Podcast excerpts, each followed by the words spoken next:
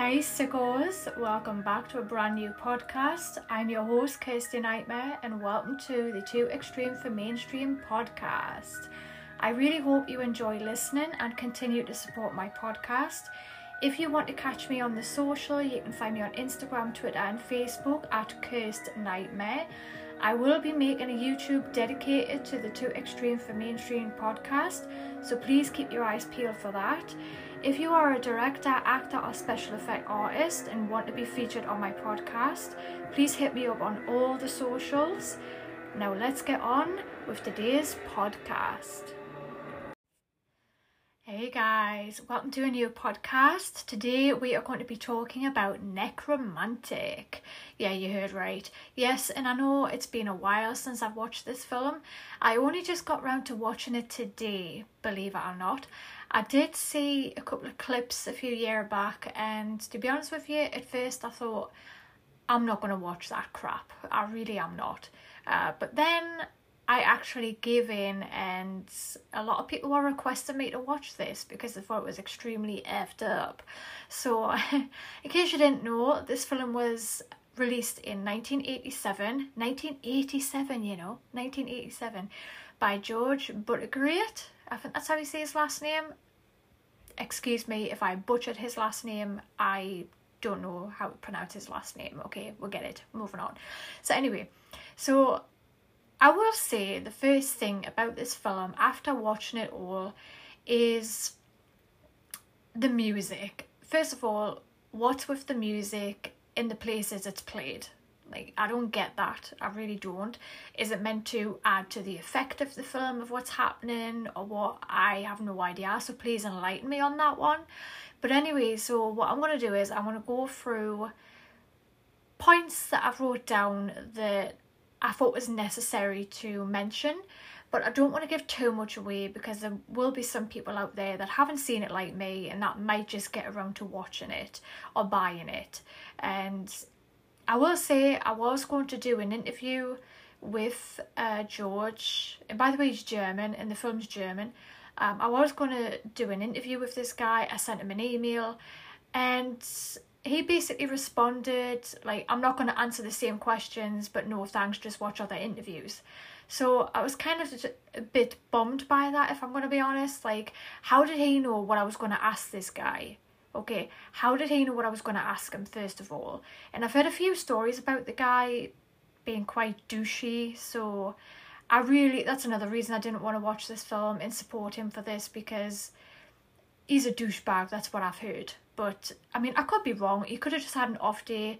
You know, a lot of people have off days and they react certain ways, and you know, it is what it is. So, if that was the case, he was acting a certain way, then you know, I'll forgive him for that, and you know, I'll rekindle it and ask him again if he would have the pleasure of doing an interview with me.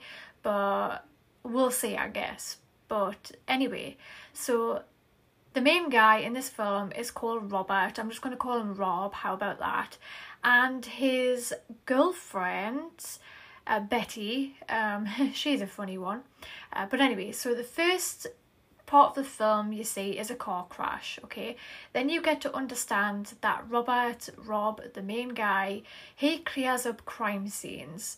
Now, I didn't think that was very suspicious because I actually know a couple of people in the industry that clean up crime scenes. So yeah, I don't see anything from crime scenes, but people tell me, you know, certain things, what they've saw and stuff.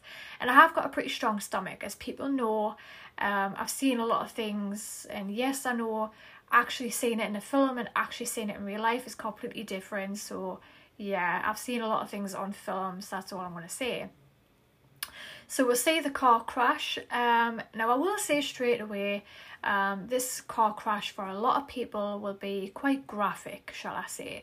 Now this particular car crash uh, with the dead bodies, I will say um, this reminded me a little bit of Faces of Death. I don't know if anybody's seen it, but when I seen the car crash and the dead bodies, I thought, yeah, that's a little bit overdone with the uh, effects, the special effects. But then I, I remembered Faces of Death, and I'm thinking, well, if those car crash scenes and Faces of Death are supposed to be real, then that special effect on Nekromantik with the, the dead bodies was pretty accurate. Because um, when you have car crashes, like some of them on Faces of Death, like let me tell you, gruesome. Okay, uh, but you know me, I've got a strong stomach, and I've watched them, and they're not very shocking to me. Let's be honest. Like I think I've seen nearly everything now, if I'm honest. But anyway, so that was the first part of the film that you get into. Now, the second part of the film that we get into is you see Rob go home and he has like a, a collection of organs in jars. You heard me right. Collection of organs in jars. You've got um you've got a, a fetus from a baby in a jar and they're all preserved as well, which is strange to have in your house, let's be honest. Uh, you've got eyes, you've got a heart, you've got a tongue, you know, all the gruesome organs, you know what I'm saying? Like, you know.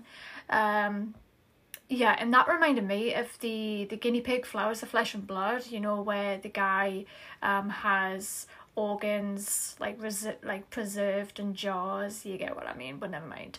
But that's what that reminded me of. So that is the second element in this film from the faces of death to the flowers of flesh and blood element. I kind of feel like george the director was taking elements of these films and putting them in and putting his own twist on them. I could be wrong but that's what i saw you know in my head. Anyway uh, but that was that. And then there comes the part where the dead body is the centre focus of the film. Now, Robert, Rob, and his girlfriend, they got a problem, okay? They've got a sick problem. So, I don't know why I'm talking like this. Uh, but yeah, but Rob brings a dead body home. Oh, how lovely, you know, like it's a gift for his girlfriend. Like, yay! I'm only joking. Uh, but yeah, but you see, but but before we get onto the dead body scene, I flipped a little topic there what I was going to talk about. Uh, I flipped forward. Uh, his girlfriend Betty, um, she is lying in a bath of blood. Now, what does that element represent? Do you know? Do you know? Have you done your history search? Elizabeth Bathory, like that reminded me of that so hardcore because that's what Elizabeth Bathory did, you know. Now, I did my history research on Elizabeth Bathory, and Elizabeth Bathory was a Hungarian noblewoman from 1560 to 1614 and she used to bathe in the blood of her victims you know to be more youthful and more beautiful and that's what she believed that if she bathed in the blood of her victims she would become youthful again you know with beautiful skin and everything like this so his girlfriend Betty was taking that to the next level, you know what I'm saying? Like in the flat in the bath, she's got blood in the bath, you know what I'm saying? So yeah, so his his Betty is, you know, loving this, you know, she's rubbing herself, you know, she's loving it. Anyway, but then we flip to the part where uh, Rob brings this dead body home to Betty, I'm assuming, just for her, but he engages in sexual activity with this dead body as well. Now, what I thought was hilarious was they put a metal pole on this dead body, and she put a condom on it and they went riving at this dead body, you know what I'm saying? Like, my god, this was like the best time of their life, do you know what I'm saying?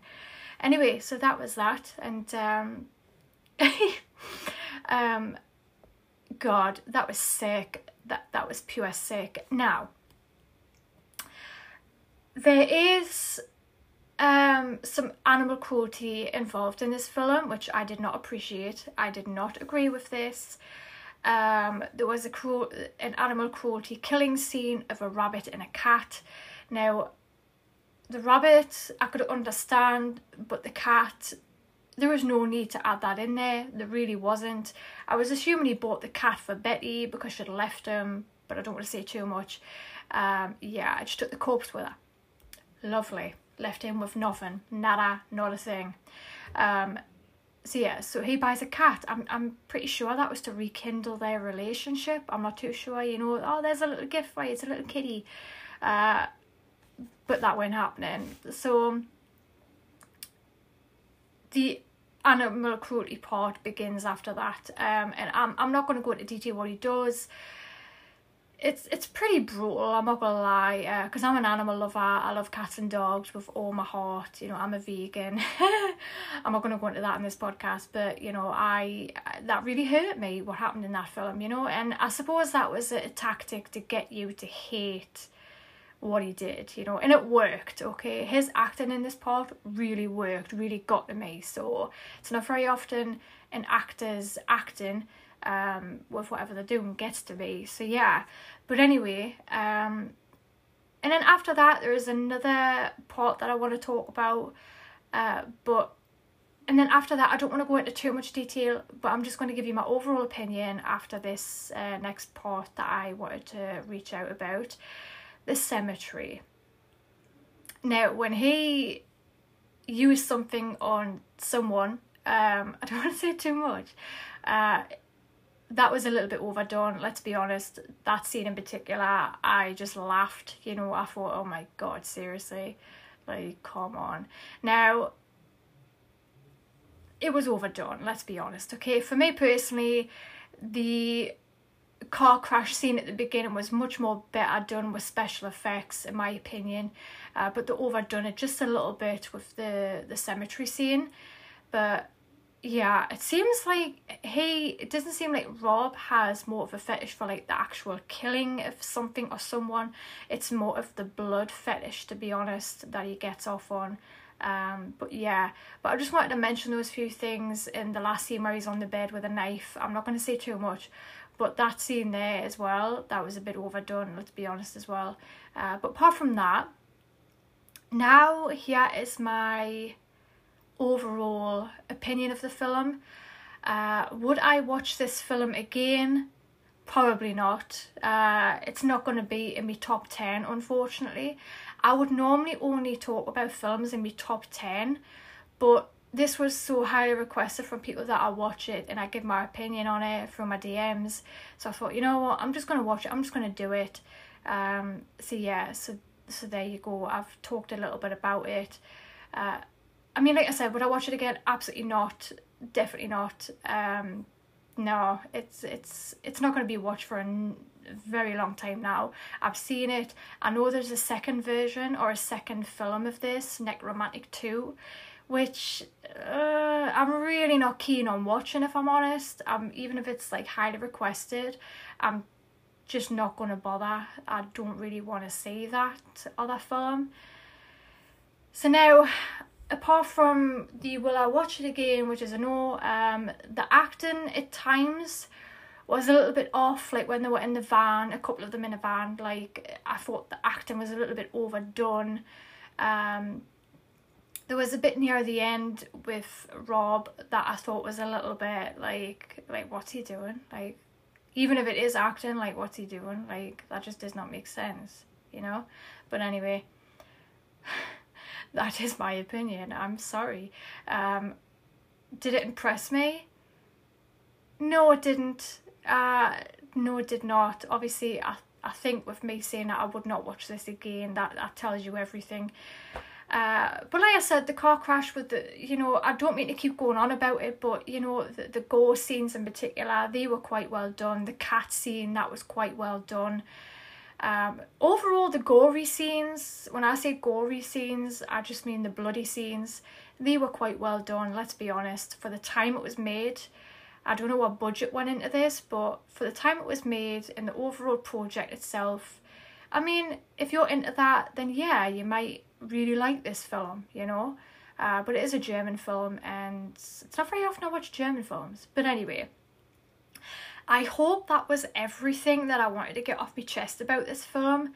I am actually kind of glad in a way I've done this uh, sort of talk about Nekromantik, just because, like I said, it was highly requested. But, uh, you know, what I've, like I said, I wouldn't watch it again, unfortunately. So, yeah, so that was my talk, review, opinion on Nekromantik from 1987, directed by George Buttgereit. I, again, I apologise if I butchered the name, so I do apologise, I'm sorry don't hate me for that, okay? Uh, but anyway, but if you have a certain movie that you would like me to watch and give my opinion on, please don't forget to hit me up on the social, which is just Kirst Nightmare. I created whole new socials just so it was a lot easier to find me.